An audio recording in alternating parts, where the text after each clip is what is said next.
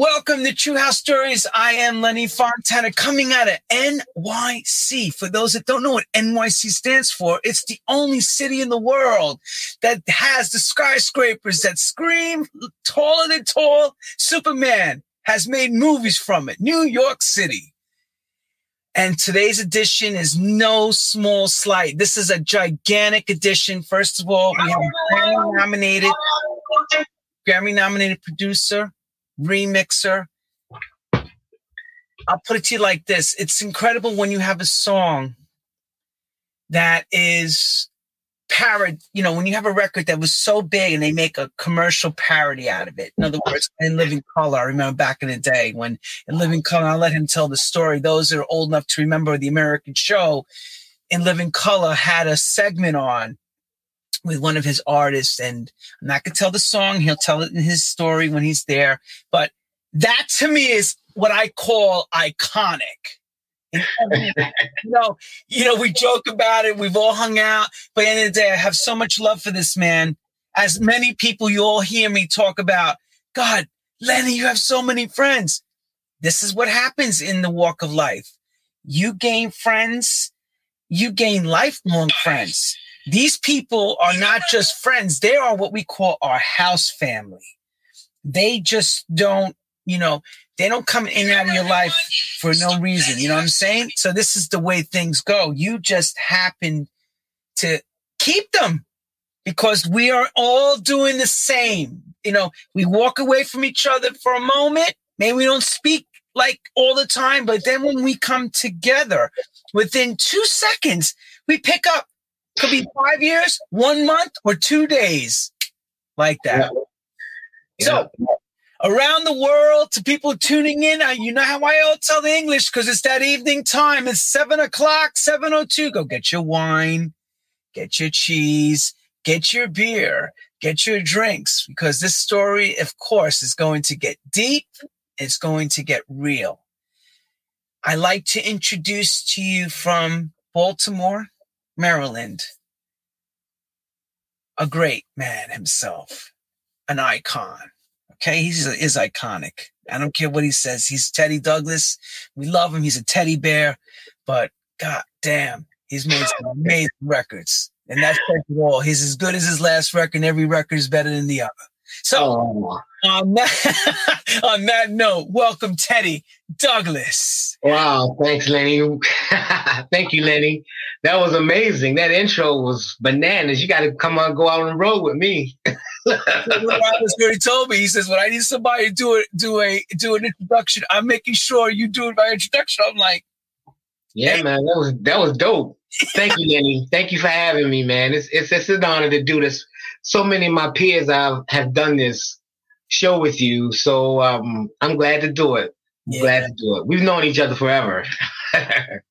well, I'm going to tell you for those, I mean, I've watched Teddy's career start from the first record on, uh, uh, God, Jump Street Records. Yeah, Cynthia Cherry's label that she worked. It was uh, Jonathan Mann's label. Cynthia Cherry was oh, the A&R person. A&R, yeah. And I, I, Love Don't Live Here No More. I mean, Tony Humphries killed that record on, on Zanzibar and Kiss. Yeah. That's what that's when our relationship began with Tony Humphries um, from that record. You know, Cynthia Cherry signed that record to the Welcome to the Club compilation first before it was a single.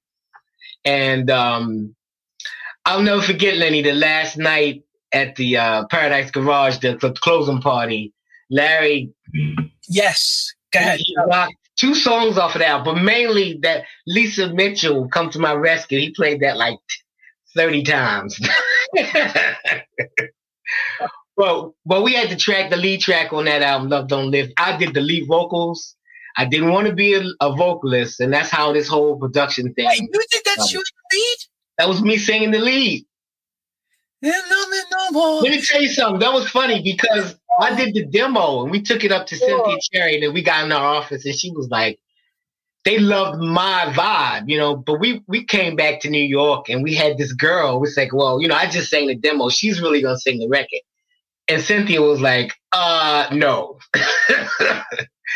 Either you sing the record or bag the deal, no deal. So me, Jay, and Thommy, we went to a little huddle, you know, discussed this like, hey, yo, you gotta sing this record. You know, I mean, like, I was like, really?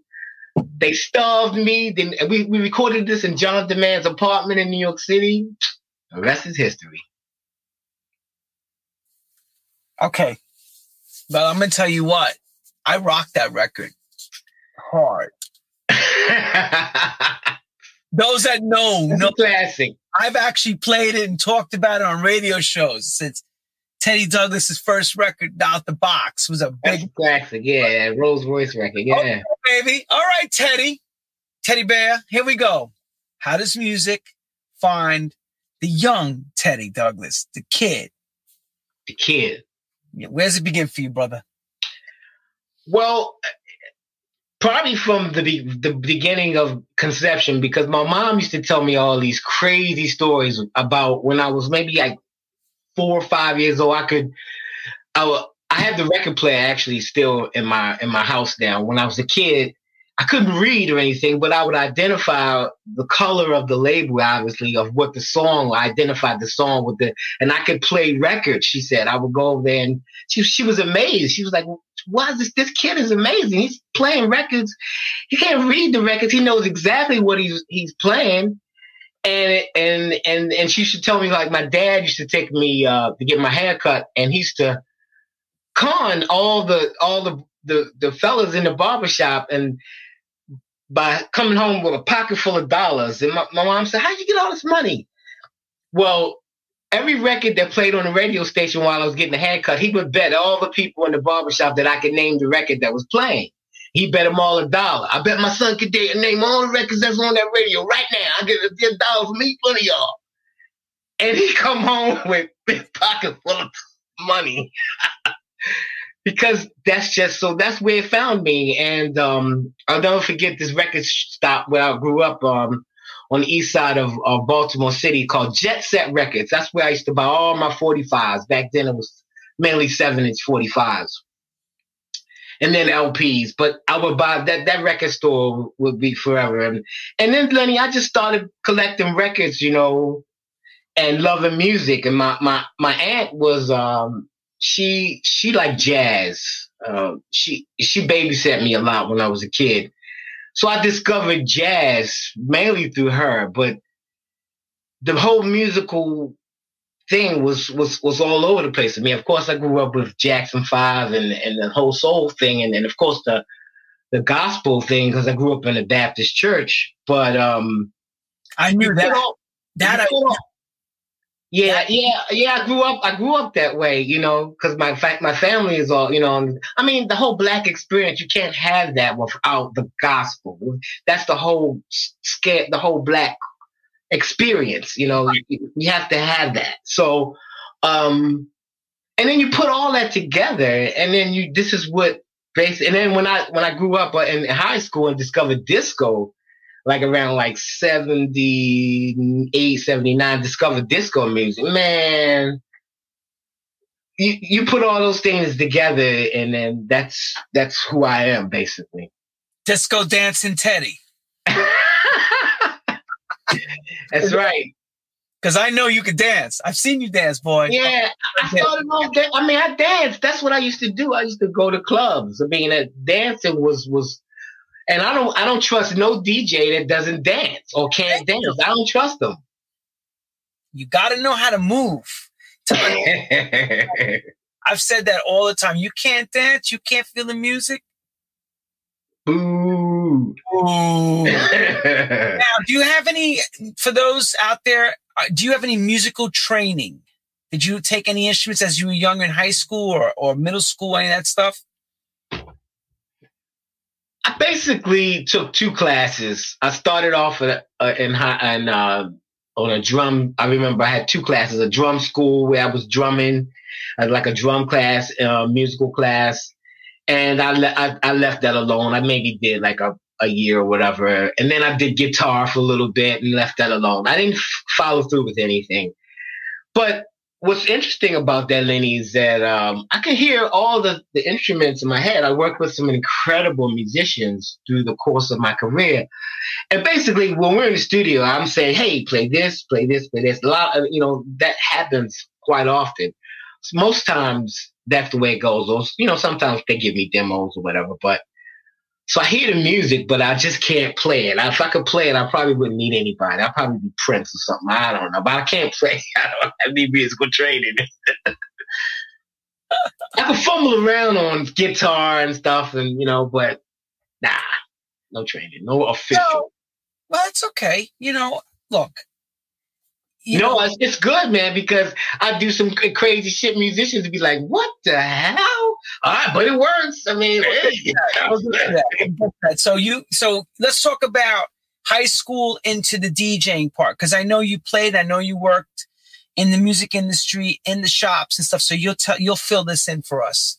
So yeah, now um, so so like I was saying, Jet Set Records was I was about twelve years old, maybe still buying records as a kid. I have an incredible rec- amount of records in my house, and um, and in high school it was all about this club here in Baltimore called Odell's. I, I probably everybody's known. This was like our paradise garage here in Baltimore.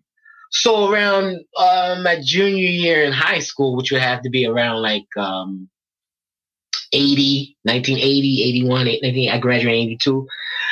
I had a group of friends that we were, we were all like like the cool kids in high school. You know, we wore penny loafers and Izod shirts, all the stuff the kids are into now. We did that like in the 80s. That's, that's the high top phase. And we would hang out in the alleys, the side alley of Odell's because you, we couldn't get in. We was too young. but the birth of the, they had, they had a Richard Long sound system in there. You know, this Wayne Davis was the DJ, who just my best friend right, to, to this day. But they had a Richard Long sound system in it. But on the alley, you could just act, you could imagine being in the club. It was so fucking loud. I mean, it was, it was incredible. And um, we didn't, we didn't get, I didn't get into a club like that um, in high school until my, my senior year. And, um, but like the proms and all this stuff, you know, we would, they would ask me, you know, DJ, tell you DJ to DJ. Now I had a, a friend who um, actually is my my very close friend, Greg Lewis. We went to high school together. And um, he engineers all my records now, and like that's just like that's my brother from another mother. Um, he, he used to come over my house after school and teach me how to put records together. And I'm I'm, I'm, he's probably going like, man, I didn't teach you. He always said, man, you already had it. But he was the guy that helped me understand uh, tempo. And I had my little Gemini mixer, little two track uh, Gemini mixer. They weren't tech, they weren't 1200s. They were like belt driven turntables with the straight arm. and um, man, we would come over and we would and we would act like you know we Odell's was all our inspiration. I had these big fake Berthas in my room that I built, stacks in my room, you know, that it was all about Odell's, you know, that was, that was for us. Well, that's where you get the muse from. You know, I always tell, exactly. Tell everybody that's, you know, you got to have that foresight to the tunnel to see what's at the end. And that's what you wanted. You know, it's like, it's like, I can imagine you in the, in that in that area next to Odell's, and you hear a boom, boom, boom, boom, boom. No, we just that stub. they hit it. Ah, and then the people and shit, and we would be like, "Damn, I can't." So, the, so imagine you're imagining, you're imagining what's going on. You know, right? Imagine. Imagine when we got in, though. That's the imagine the day that we actually got into Odell's. It was euphoria. It was like, ah, the heavens opened up.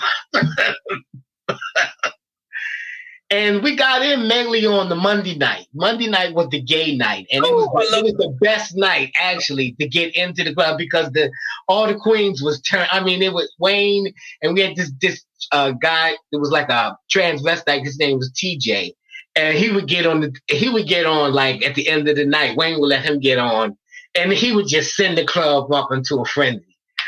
It was the and when we got the, I'm telling you, Lenny, it was the it was the best feeling to actually get inside Odell's. You know, and that's how I got to know Wayne and and that that inspired me. It's like, yo, I want to be a DJ. You know, this is this is what I want to do, man. I this is this is what I want to do.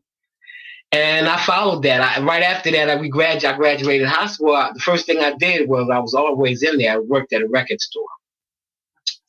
And uh, the first record store was uh, House of Power on Howard Street. That was the main drag on Howard Street. They had a chain of record stores, Sound of Baltimore, with Scotty B, and, and they were developing the, the unruly sound like that Baltimore club sound. And we were developing the Basement Boys sound, which we didn't even know what we were doing. Because I met Jay and Thommy through the record stores. You know, that's where everybody met. You know, actually, we I knew Byron because he worked at a record store in Chicago you know, it was about the record stores around that. This was like 82, 83, 80, you know, around that time, right after I graduated high school. And I just stayed, I was in the record stores, man, for like nine years, you know, different record stores. I ended up at the like the tip top, the best record store in Baltimore was Music Liberated. It's for Thommy worked uptown, I worked downtown. And Jay was frequently in there. And so that's how we all met. That's how Thommy and, and Jay and I met.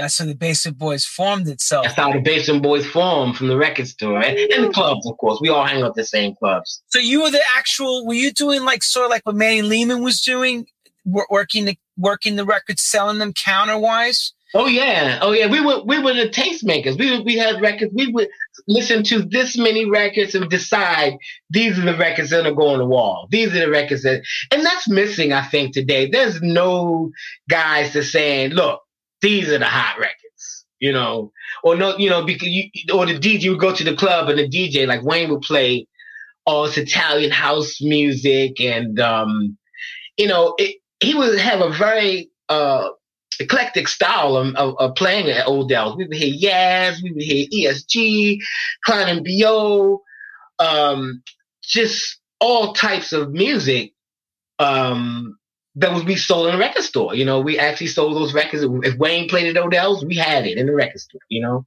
right. and that whole that whole connection between the record store, like Tony had it in Jersey with Movin Records in the Zanzibar. You know, that that whole thing is that's that's that's gone forever. I know it sucks. That totally sucks. it sucks, everybody. You don't know. I talk about this all the time. The you know, there's that movie that Ice Cube is in, uh, uh Barbershop. Yeah those that can relate. The record shop was like barbershop. Right. And it was like we would meet people, we would make deals, we would hang out, we go to club spots, records would trade it off. People found out the drama. Everything was in the record shop. When that died, yeah. a lot of us felt like our heart went with it. Yeah, man. It, it and I re, I remember me having to to work like to to a corporate level direct even to maintain because that's when I was actually independent man I was moving out of my mom's house so I had to wear a suit and tie I ended up working at Soundwaves I was I was like the corporate man for like a chain of record stores at the in the end you know Cause yeah, I had to do it. Put on a suit and tie every day. I was the manager. yeah. but that's how I was able to move out and and be independent and still do my thing, you know, which a lot of kids don't understand that that's a lot of, I mean, all these steps where I, look back were essential to where I landed. Essential. Yeah. Well, that's part of also, it's kind of like record business 101. Exactly. Because you're like, this is my college. Yeah. Yeah. You learned everything about how to make a record work from, right. From, right. from the street level all the way to corporate. All the way to corporate, right? Exactly. Did exactly. you have any dreams of being this record producer?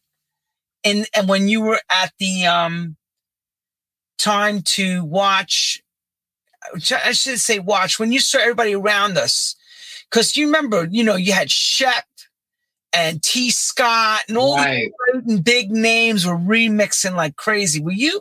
I mean, I, the yeah. part, the furthest dream I had was just to play at a big nightclub in New York. I was like, I never thought about going into actually a studio at that time. It was like, me either, Lenny. To be honest with you, we we we were just happy. Our whole thing with Basement Boys was we just wanted to take the record from the studio to the club and play it. That's all we wanted. simple, simple, simple math. Just like that. one, you didn't care about six thousand million. Eh, you didn't care about any of that extra stuff. All you wanted was to see something sparkle off of what you did, right? Exactly. We would take cassettes. We had this pitch tape cassette to the club. There was no, and you know, and just just get a reaction. I'll never forget. I might be moving ahead a little too far, but you know, those those those times where we took those demos straight to a club and that reaction, uh, man, my, my it gives me chills, man. I tell everybody I love. So now you're hanging out on the side and everybody's come up going, yo, what is that? And you're like, just like watching everybody going and they say, yo, it's his, it's homeboy's record. Right. You and everybody's like, yo, man, can I get a, rec- can I get a copy? What was the answer? Well, I was still working on it.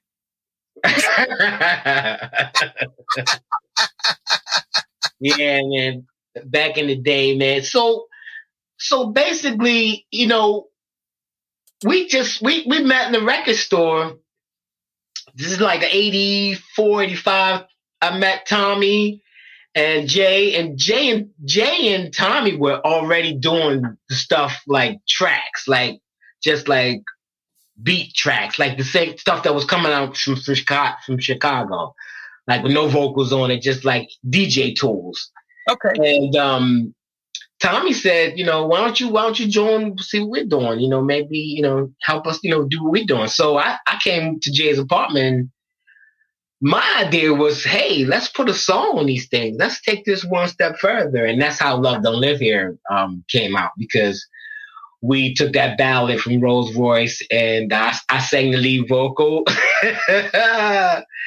and that was our big first demo. Actually, that was our second demo. The first one was uh, a song called "You Gotta Be Tripping." It was a, a loop of "Going Up in Smoke," Eddie, Eddie Kendrick, da, da, da, da, da, da, da, da, and I sang over top of that, like "Gotta be tripping, baby," like some ad lib stuff. You know, it was it was funny, and we it was that love don't live here, and something else on a demo that we gave to Cynthia when we went to New York, and we didn't even have a name. We were in the car, and like we was like, "Yo." we don't have no name. What we gonna call ourselves? And I said, well, we studios in the basement, and somebody said we are boys or something. And when when somebody, I don't know who said it, but when when somebody said basement boys, it just the car was silent for about 15 minutes because we knew that was his name. So uh, by the time we got to New York, we got to Turnpike, we got to New York, we got to the to the Jump Street office. We had a name, we had a demo, and we was ready to go. wow. Yeah, man, it was amazing. So actually, uh, you're driving from Baltimore up 95 north. Well, and 15 minutes inside, everybody went quiet after the basic boy's name was said, let it be written, so let it be done. Yeah. Basically. And then you were like, bet we're going to go to her office. And I know, explain that excitement of getting your first record deal because people don't know what that's like unless you. Um, I mean, the, the, excitement came basically to me from um, actually hearing somebody play the record. You know, when Tony Humphries decided that he was going to remix the record, and we went into the studio with him. This is Tony Humphries. You know, listen, everyone. God. 98.7 Kiss. At that time, exactly. At that time, Tony was. If he played your record on the radio, you will fuck. He gave everybody careers. Blaze, Thank us. You. I've said if it was, we wouldn't have careers without that man. That's right. Louie Vega. Everybody, everybody, everybody, everybody today, our era, had to have their record played on that show and That's run right. Wow, because he ran right. records for months before they were Tony out. was a Tony was a huge fan of our music. I mean, and then when or huge, huge, huge. I mean, I, I had carte blanche, Lenny. I could go to the Zanzibar and say, call Tony had a phone in his DJ booth. He had a phone in his DJ booth. I know. He'd get a phone like, yo, Teddy downstairs. Tony would say, send him up. Send him up. I had the reels. We was coming up with the joints. Man, numbers of the days, man. Let that me was, one more time. You ready? What? So, How did it feel when you heard tonight's mix is mixed by Tony Humphries and you heard your song on the Kiss Master Mix? Because I know how I felt. They used to send me tapes from New York. So what like, you know, yeah, and it was I like screamed, I screamed. going nuts in the car. Nobody knew what the hell was going on. I was probably screaming. Yep. Yep. So man, yeah, it was a great feeling, man, to have that first record. And then to go to the garage. Now Cynthia said Larry played it after. I I didn't hear it actually. She stayed, but I I stayed to the at the garage till like two and two in the afternoon from the the next day prior. To, I was out of there. I had enough. so so um, closing weekend. I mean, because he played huh? the closing weekend party. It was a closing weekend party. I went there Saturday. The line was the line was wrapped around like three blocks. All night and all day. It was the it was it was my it was one of my greatest experiences though as a young as a young guy to to actually be you know it, it, it, I, that was like my third or fourth time going to the garage, but the closing party was pretty special. Yeah, man. And and the only way I got in because at that time we had a club called the Clubhouse in here in Washington D.C. And if you were a member of the clubhouse, you you you they are they honored your clubhouse membership at the garage. You had an alliance because uh, you know everybody said they went to the garage, but they're lying. They didn't go to the garage because it was damn near impossible to get in there. they lying. It was very, very hard to get into the garage. if you didn't know somebody or you wasn't a core member. The only reason why I always got in was David Lozada. And then when Carl Byers came in with Master C and J, I knew them and I knew Rick Lenore when they all came. I was so right. So right. I understand how hard it was to get it in. It was a private club, you know what I mean? For Vato. Very So man, so so right after that, I I decided that Teddy Douglas was not singing. I did two shows. I did the Catacombs in Philadelphia, and I did the Clubhouse in Washington D.C. See, now I didn't big children's hour party, and I and I said that is it. so that started the whole. We have to find talent you know, and and there we went on to this whole kind of talent search where we just we found Andrea Holclaw, first record on Profile, uh, called "Don't Blame Me," and uh, she was a she was a girl hanging out in the club. We found her, and then we went into another kind of like star search cattle call and um, this girl sang this song called Angel by Angela Winbush, Smokies. We had like eight people lined up. She like one after next, they would go in and sing a song. And she sang Angel by Angela Winbush, a ballad. And she had this real dope tone. It was smoky. Her name was Ultra Nate. And um, we signed her, you know, so we started our production company. You know, we started to start thinking about like the future and how he was going to build this company. And the three of us started winning on just, just, you know, looking for talent because I was not singing another damn record. and that's how that whole. Why did you decide not to go further with the singing career? Because I can't sing. I'm not a singer.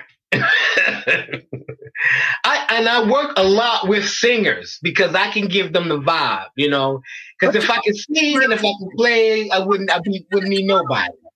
Dude, you did really good because we all played that record. yeah, I know. no such thing as in those days like Melodyne. You know, it was not like yeah, that. Melodyne. Yeah, none of that. You just whatever we put down, if it wasn't right, you recut the part. Well, I had to do it over and over and over. They wouldn't feed me, and I, I wouldn't. I didn't get. Ah, it was horrible. wow, it's traumatic thinking about it. You're like, forget it, forget it. So, so man, I mean, that's so. I decided, you know, you know, we we need to find we need to find some we need to find people that really sings.